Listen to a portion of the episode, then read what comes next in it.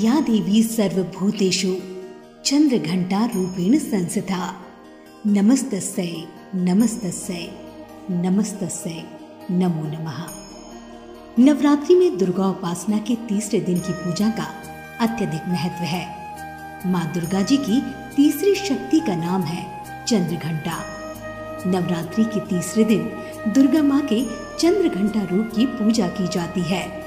माँ चंद्रघंटा राक्षसों का वध करने के लिए जानी जाती है। मान्यता है कि वो अपने भक्तों के दुखों को दूर करती हैं। इसलिए उनके हाथों में धनुष, त्रिशूल और तलवार सहित गदा भी होती है। नवरात्रि उपासना के तीसरे दिन इन्हीं के विग्रह का पूजन अर्चन किया जाता है। इनका ये स्वरूप परम शांतिदायक और कल्याणकारी है। बाघ पर सवार माँ चंद्रघंटा के शरीर का रंग स्वर्ण के समान चमकीला है। इनके मस्तक में घंटे के आकार का अर्ध चंद्र विराजमान है। इसलिए इन्हें चंद्र घंटा कहा जाता है। दस भुजाओं वाली देवी के हर हाथ में अलग अलग शस्त्र विभूषित हैं। आइए आपको माँ के इस अवतार से परिचय कराते हैं। देवताओं और असुरों के बीच लंबे समय तक युद्ध चला। असुरों का स्वामी महिषासुर था और देवताओं के इंद्र। महिषासुर ने देवताओं पर विजय प्राप्त कर इंद्र का सिंहासन हासिल कर लिया और स्वर्गलोक पर राज करने लगा। इसे देखकर सभी देवतागण परेशान हो गए और इस समस्या से निकलने का उपाय जानने के लिए त्रिदेव, ब्रह्मा, विष्णु और महेश के पास गए।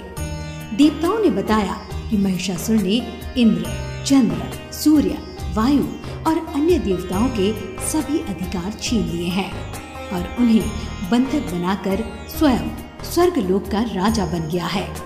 देवताओं ने बताया कि महिषासुर के अत्याचार के कारण अब देवता पृथ्वी पर विचरण कर रहे हैं और स्वर्ग में उनके लिए स्थान ही नहीं है। ये सुनकर ब्रह्मा, विष्णु और भगवान शंकर को अत्यधिक क्रोध आ गया। क्रोध के कारण तीनों के मुख से ऊर्जा उत्पन्न हुई। देवगणों के शरीर से निकली ऊर्जा भी उस ऊर्जा से जाकर मिल गई। ये दसों दिशाओं में व्याप्त होने लगी।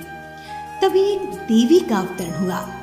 भगवान शंकर ने देवी को त्रिशूल और भगवान विष्णु ने चक्र प्रदान किया। इसी प्रकार अन्य देवी देवताओं ने भी माता के हाथों में अस्त्र शस्त्र सजा दिए। इंद्र ने भी अपना वज्र और ऐरावत हाथी से उतार कर एक घंटा दिया।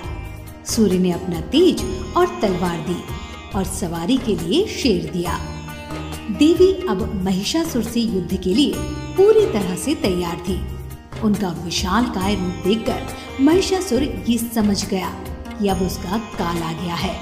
महिषासुर ने अपनी सेना को देवी पर हमला करने को कहा। अन्य दैत्य और दानवों के दल भी युद्ध में कूद पड़े। देवी ने एक ही झटके से दानवों का संहार कर दिया। इस युद्ध में महिषासुर तो मारा ही गया। साथ में अन्य बड़े दानवों और राक्षसों का भी संहार माँ ने ही कर दिया। इस तरह माँ ने इन सभी देवताओं को अश्रु से अभयदान दिलाया। माँ चंद्रघंटा की कृपा आप सभी पर बनी रहे। जय माता दी।